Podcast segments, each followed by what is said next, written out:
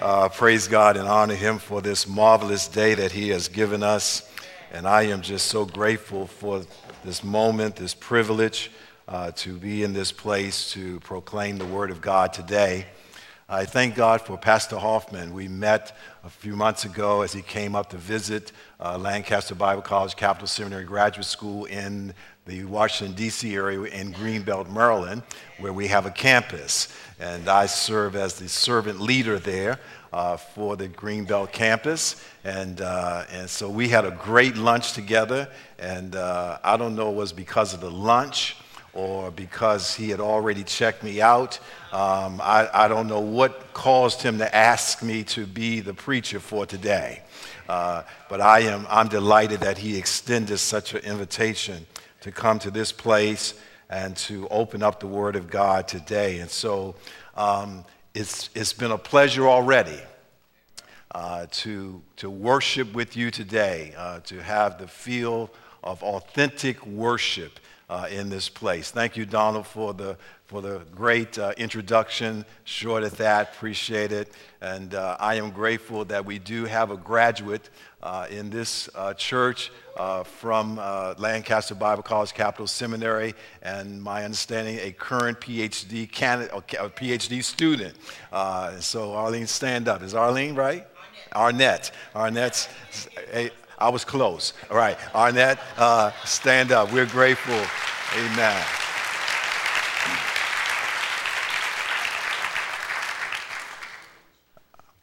And so I bring you greetings from Lancaster Bible College, Capital Seminary, and Graduate School, where Peter Teague uh, is our president, and uh, thank him for his leadership of 20 years uh, and we praise God for our school and what it's doing and the imprint, imprint that it has in this area. Uh, for six years, we've been in this area proclaiming the gospel and training men and women to be able to express a biblical worldview uh, in our work world and in our churches. And so we're grateful for the school. You saw my family uh, my wife Angie, and then we have two grandboys with us. That'd be Jordan and Isaiah, and we have a grandniece with us today, and uh, uh, Kalaza uh, is with us today. And so I'm grateful for their presence uh, as they have joined us here. I want to invite your attention to the book of Hebrews, uh, chapter 4. Which will claim our attention today.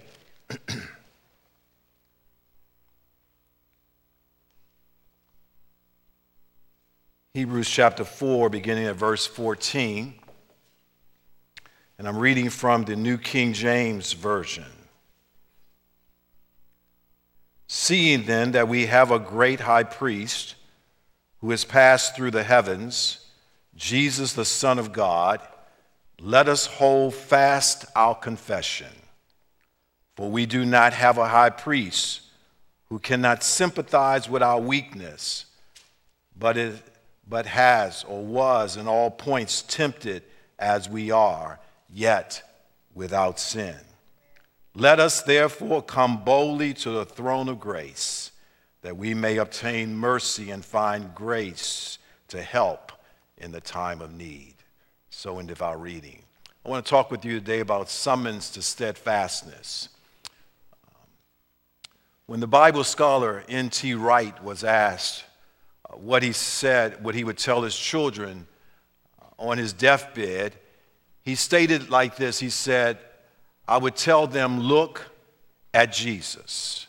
He then went on to explain what he, was, what he meant.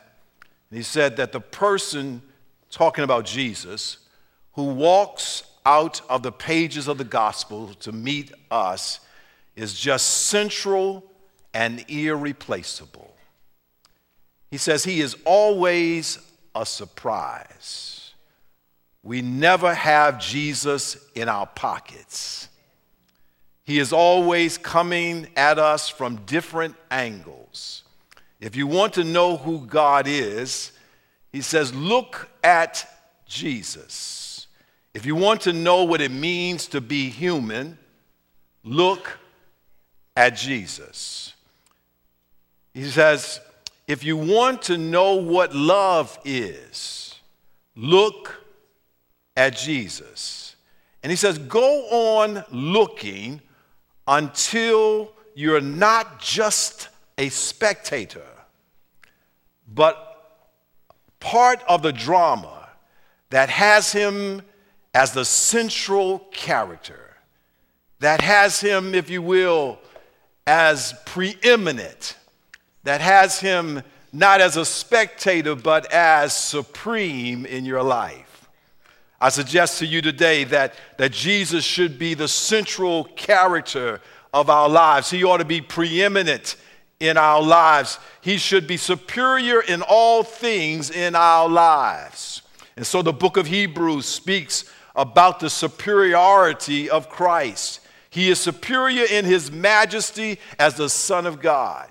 He is superior in his ministry as the Son of God. He is, in Him, we find a better Savior. We find better security. We find better sanctuary. We find a better sacrifice. The book of Hebrews is trying to say to us that you need to see Jesus Christ as superior to everything and everyone. That he is greater than everything, everyone. He's greater than Moses. He's greater than Aaron. He is greater than the angels. He is greater than the old covenant. He is greater than the sacrifices that were made. He says, I want you to see that Jesus Christ is superior to everything and everyone.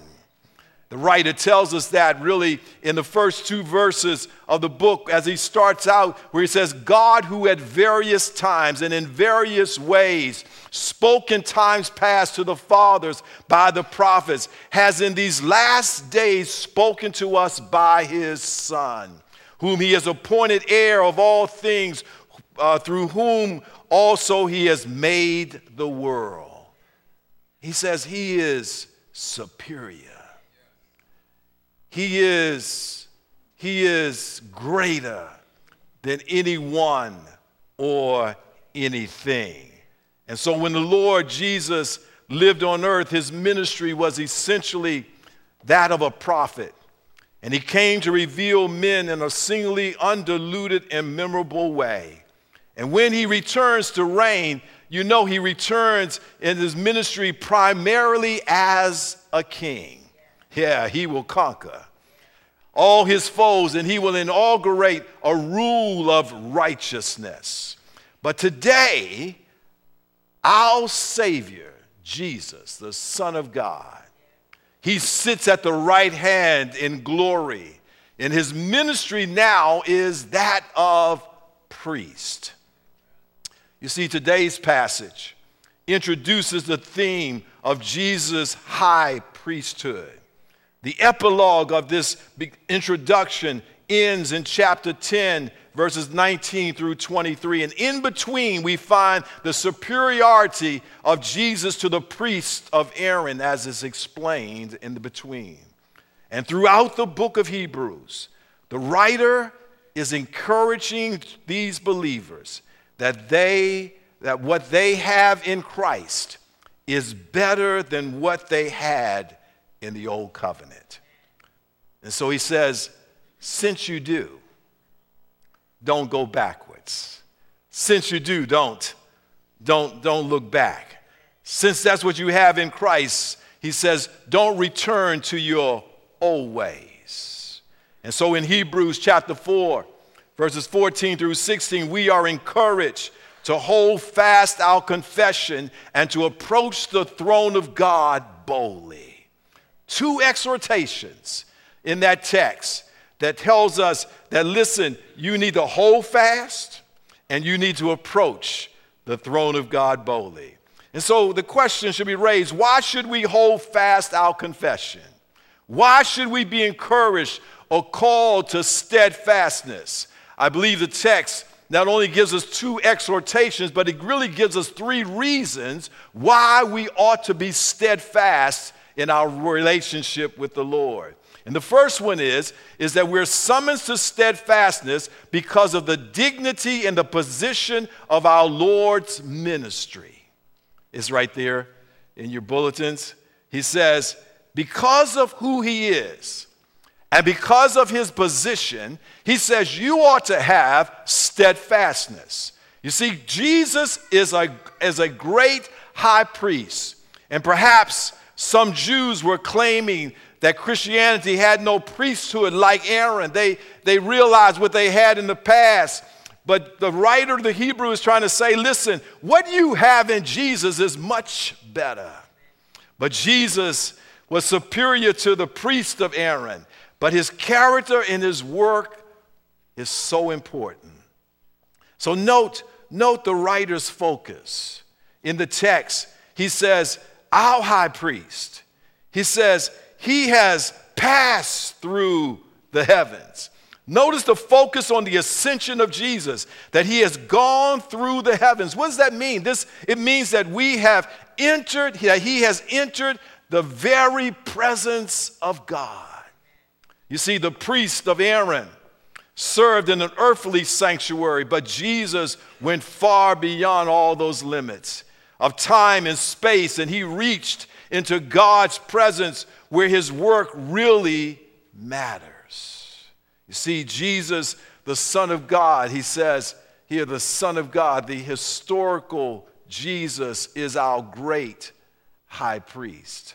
If there's a reason for us to have steadfastness, is that we can look at Jesus and see that he has passed through the heavens see his dignity, see his position. He has passed through the first heaven, the second heaven, and the third heaven, similar to that of what the, the high priest would do as we would go through three portals. He goes through the three heavens and he sits down at the right hand of God. Listen to that. He intercedes on our behalf. He's in a seat of authority and this place of dignity. The historical Son of God sat down at the right hand of God. That, that term, Son of God, presents Jesus as the one who was perfectly combined with humanity and divinity in his ministry for the lost.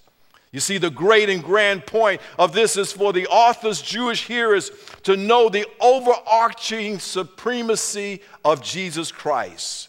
So the preacher, the writer, the friend knew that amidst the arising troubles that they would face, some of them would look back through rose colored glasses to the Levitical system. And they would overimagine the comfort of having a priestly meditation, and some would be in danger of being sucked back into the system. And so the writer's saying, listen, put your eyes upon the one who was on earth but now sits on the right hand of God Keep your eyes upon him in case you decide that you want to go back to where you came from. I imagine in this room that there have been some folks who have thought about going back to what you used to have who, used, who enjoyed the pleasures of sin and want to go back to what they used to have, that this walk with Christ is not what you thought it would be, that it wouldn't, it's not all peace, it's not all joy. There are some hard times, there are some struggles, there are some tribulations, there, there are some times when I just don't feel like going on and I want to go back to what I had. Maybe there no, there's no one in here like that today. I won't ask you to raise your hand, but I'm sure that in your heart of hearts, there have been some times that you want to give up on this race and walking this walk with Christ and you want to go back. But the writer to the Hebrew has said, You've got to be steadfast. You've got to hold on to what you have. And what you have is that you have a Savior who sits on the right hand of God and who intercedes on your behalf, who has power and authority. He says, Keep your eyes upon Him.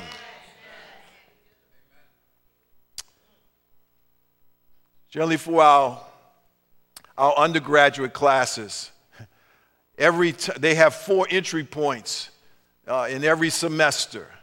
And so every first class I walk in and I encourage them to be steadfast in what they do. I encourage them to keep going.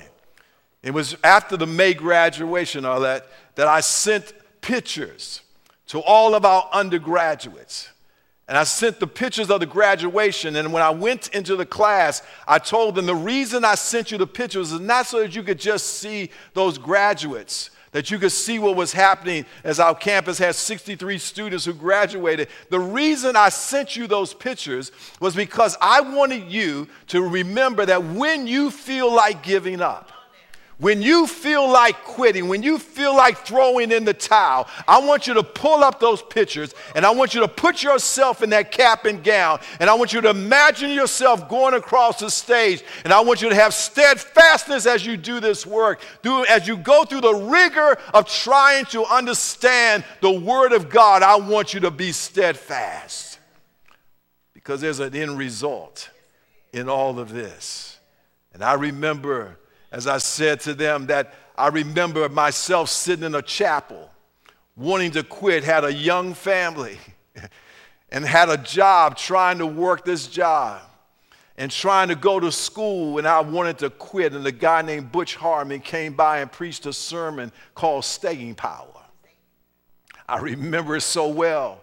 And I didn't know the verse as 1 uh, Corinthians 15 58, but before I got 100 yards down the, uh, down the walkway, I had memorized that verse and has become my life verse of steadfastness. Be ye steadfast, unmovable, always abounding in the work of the Lord, knowing that your labor is not in vain in the Lord. So I stopped by this morning to tell you listen, don't quit, be steadfast hang in there.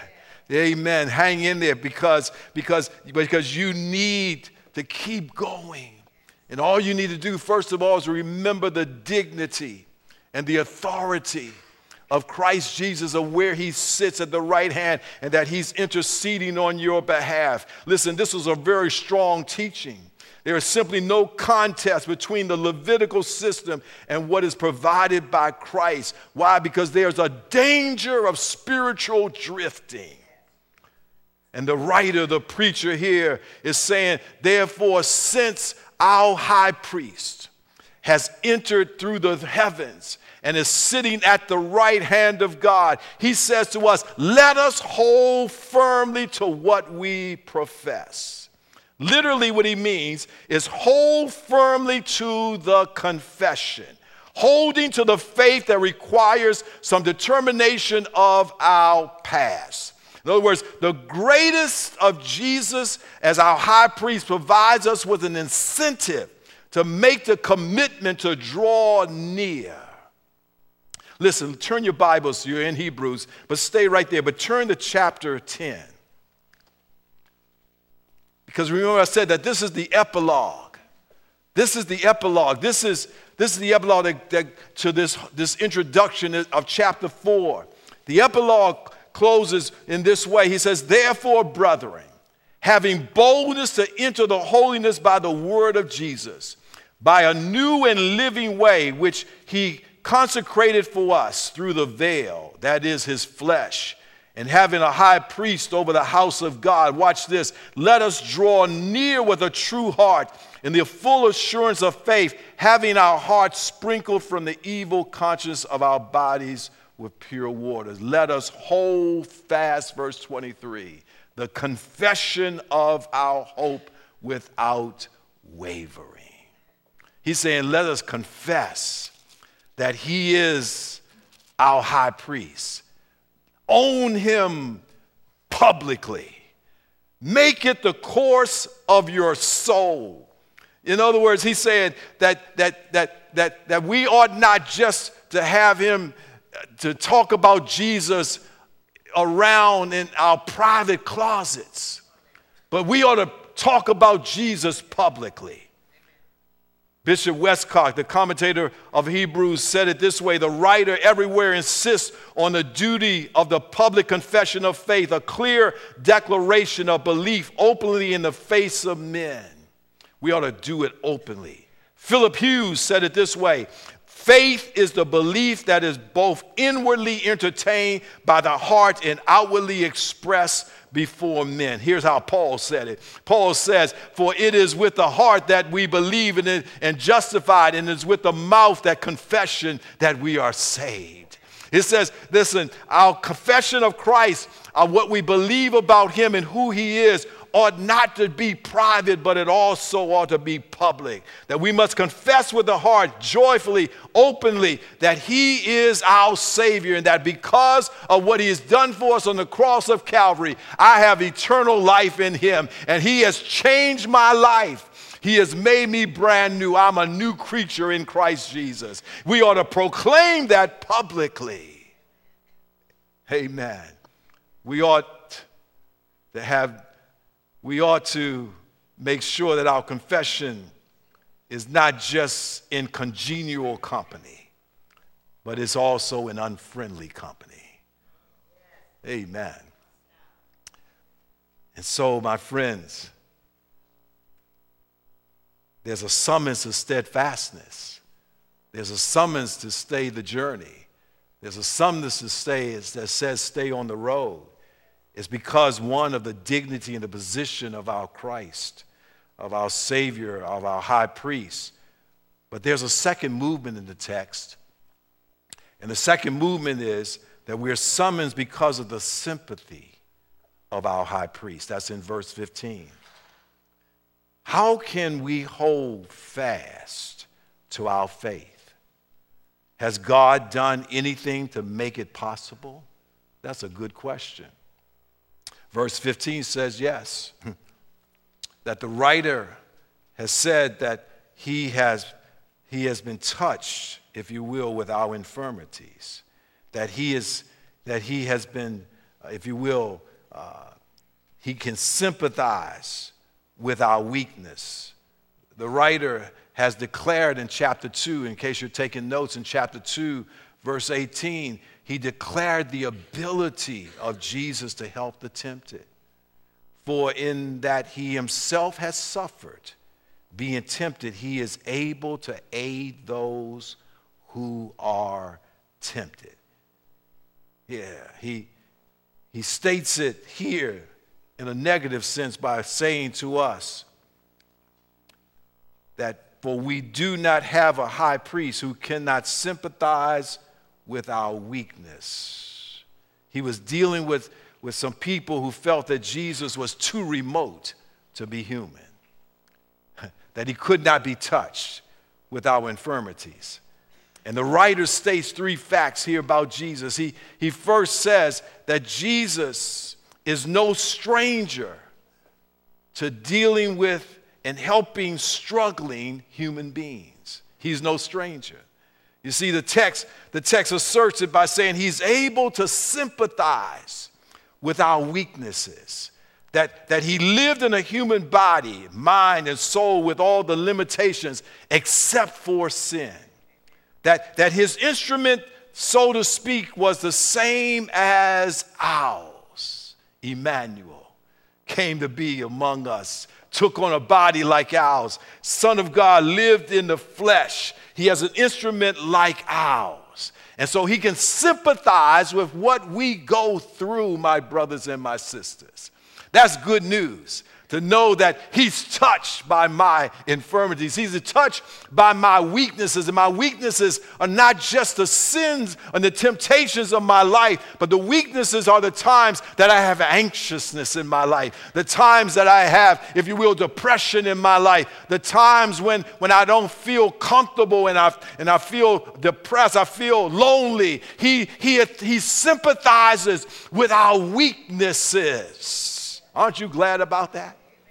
I, learned, I learned that, that, that, that the fact about pianos, that, that if there are two pianos in the same room, and a note is struck on one, the, the same note will gently respond to the other because it's not touched by somebody else's hand, but because they're in the same room, when that one note is sounded, the other one sounds in a gentle way. It's called sympathetic tone.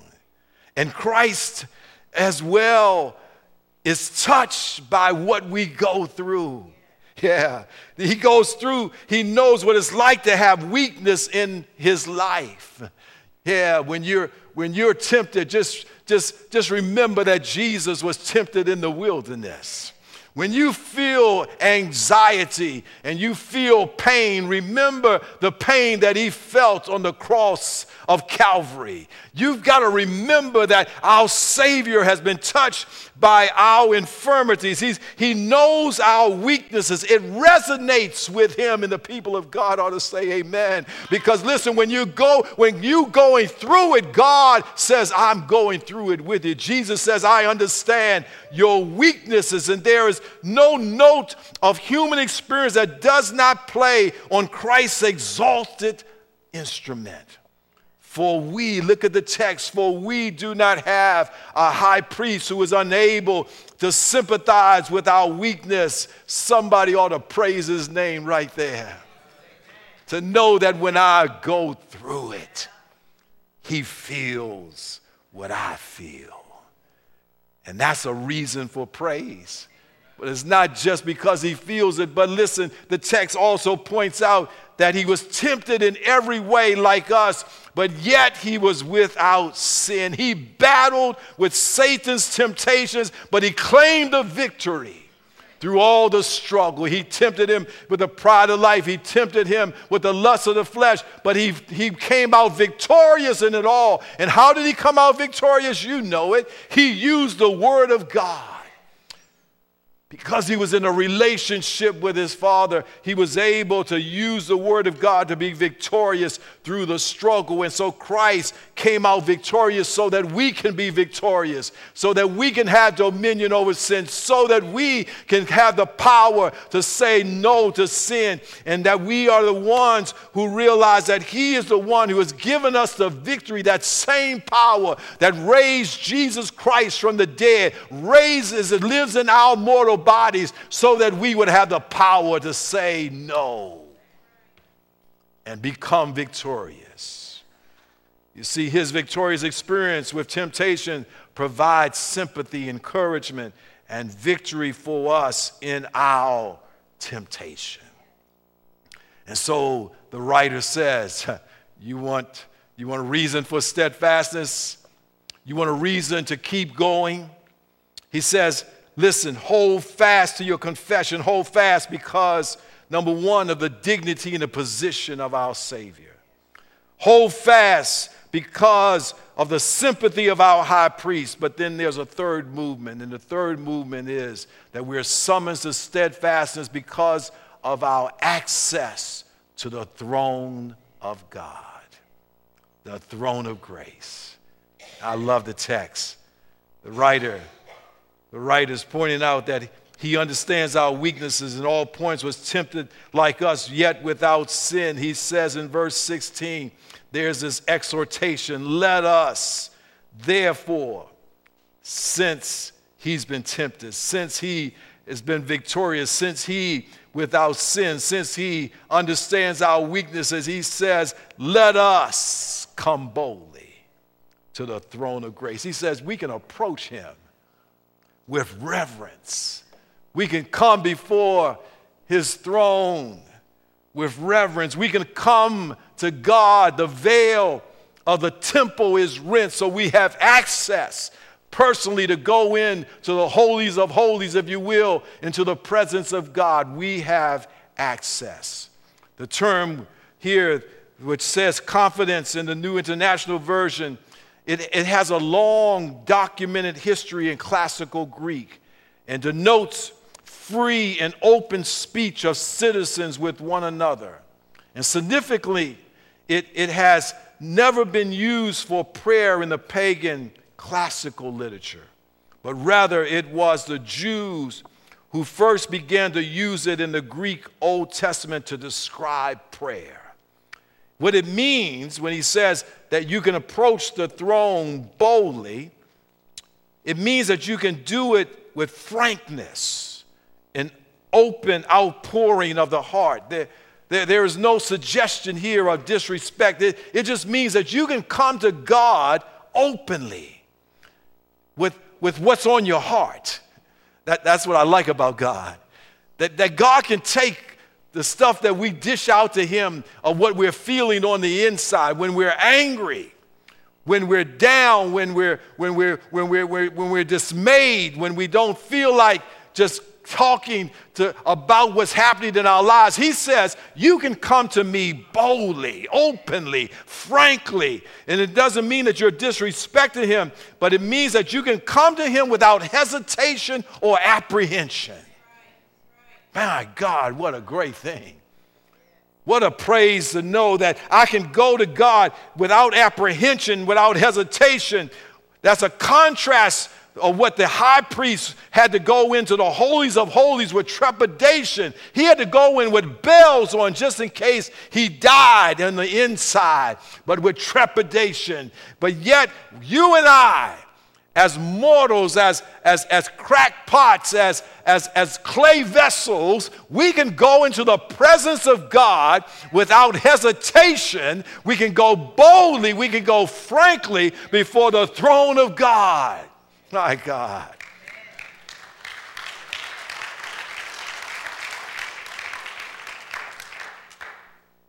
It's a grand revelation that I can come frankly and confidently as a brother, as a sister, and go into the presence of God. Five years after 17 year old Trayvon Martin was shot by George Zimmerman in 2012, Time magazine interviewed his parents, Sabrina and Tracy, who also wrote a book about their ordeal called Rest in Power. The Martins told Time magazine that, that they wrote this story to encourage another family that has gone through the loss of a child. Trayvon's father, Tracy, shares that he has a hole in his heart and he is still healing through helping others. He says, My lament is my son was unarmed and he was a 17 year old and he didn't deserve to die in that manner.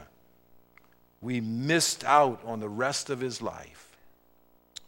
When you lose a child, Tracy says, it is a different type of pain, a different type of hurt. You never get over it. And then the interviewer asked Tracy, says, You have you and your wife have a deep faith in God and trust in Scripture. How has your faith changed since Trayvon's death? Tracy Martin says, There is only one way to come out of this dark place, and that is the power of prayer. I do believe that the hole in the heart of Tracy. I do believe the hurt that Sabrina and Tracy were feeling as parents because of Trayvon's death. I do believe that, that the times when they were feeling angry, those times when they were confused about what was going on, I do believe that there was no doubt that they approached the throne of God boldly and frankly, and they told God how they felt of what was going through their minds. They, they had to be going through something to even want to come to a point of forgiveness of George Zimmerman. They had to be going through the pain, and yet they could go to the throne of God boldly and tell God what they were thinking. And listen, and when we are going through, we can come boldly. And what happens when we come to the throne of God boldly? The text tells us we find grace to help us in our time of need. we find grace and mercy to help us to make it through the holes in our lives and the wounds in our lives, the weaknesses in our lives. We find grace and mercy. Mercy for our past failures, pardon for our many failures, and grace to meet our present and our future, strength for the demands of doing God's service and living in a world that is not always friendly. We find grace and mercy to help us in our time of need. We receive, if you will, the full heart of God as the merciful meets us in our sins and misery and He heals us. And what we receive is we receive the full hand of God's grace, His unmerited favor and loving regard that, that Jesus keeps coming and coming. So that we can say with the way that James said it in chapter 4, verse 6, he says, He gives us more grace. There's always more grace. And isn't it, isn't it good to know that when you're going through something, that you can come to the throne of God boldly to find grace and mercy in the time of need. It, it, it always comes, and the verse concludes in the time of need, not, not on our time clocks, but just as, as, as we say in the African American experience, just in the nick of time that he comes on our behalf on God's time clock, on, on his time is always the perfect time. He knows just when to step into our lives and give us just what we need, just at the right time. It's His mercy. So, so listen, if we fail to pray, what happens? We rob ourselves of this great timely resource of God giving us grace and mercy and the just and the right time when, he, when we need it. You see, God is calling us to steadfastness. He's calling us, He summons us to steadfastness. And he's calling us to the steadfastness. We have an understanding of Jesus and our confession of Christ as we pray to him and know that when we pray, we find grace and mercy in a time of need through Christ Jesus. We've been called to steadfastness, summons to keep going and don't look back. Don't look through the rose colored glasses and look back at what you had. Don't look back to the bondage that you had. Just remember that you've got freedom now that Jesus has set you free, that Jesus has come into your life and to brought to bring about an abundant life in Christ Jesus. Just know what you have in Christ. That's much greater and far better than what you used to have. Amen. That you've got a greater walk with Christ. You've got a greater freedom. You've got a greater peace. You've got a greater joy. What you have in Christ is far better than what you had when you were in the world. You've been released to walk in the newness of life. You've been released to walk in freedom. You've been released to serve Jesus Christ. And I encourage you today to be steadfast, unmovable, always abounding in the work of the Lord, knowing that your labor is not in vain in the Lord. N.T. Wright says, Look to your high priest Look to the one who really loves you. Look to the one who has freed you. Look to the one who has delivered you. Look to the one who loves you with an everlasting love. He says, Look to Jesus. He is, he is irreplaceable. He says, Look to him. He says, Look at Jesus, the author and the finisher of our faith. Look to Jesus, the Alpha and the Omega. Look to Jesus, the defender of the weak. Look to Jesus, the bread of life, the great physician, the light of the world, the good shepherd, the prince of life, the, fr- the friend of sinners. Look to Jesus, the true vine, the water of life, the great high priest. Look to Jesus, the captain of our salvation. Look to Jesus, the resurrection and the life. Look to Jesus, the conqueror of death. Look to Jesus, the King of kings and the Lord of lords. May he be your steadfastness. May the high priest who sits on the right hand of God be your steadfastness. May the one who sympathizes with your weakness be your steadfastness. May the one who gives you grace and mercy in the time of need be your steadfastness.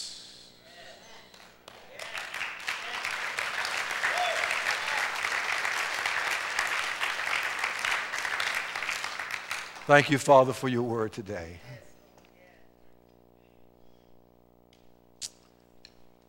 You know that we are prone to wonder, prone to leave the God we love. God, fix our hearts, fix our eyes to be steadfast, that we might, oh God,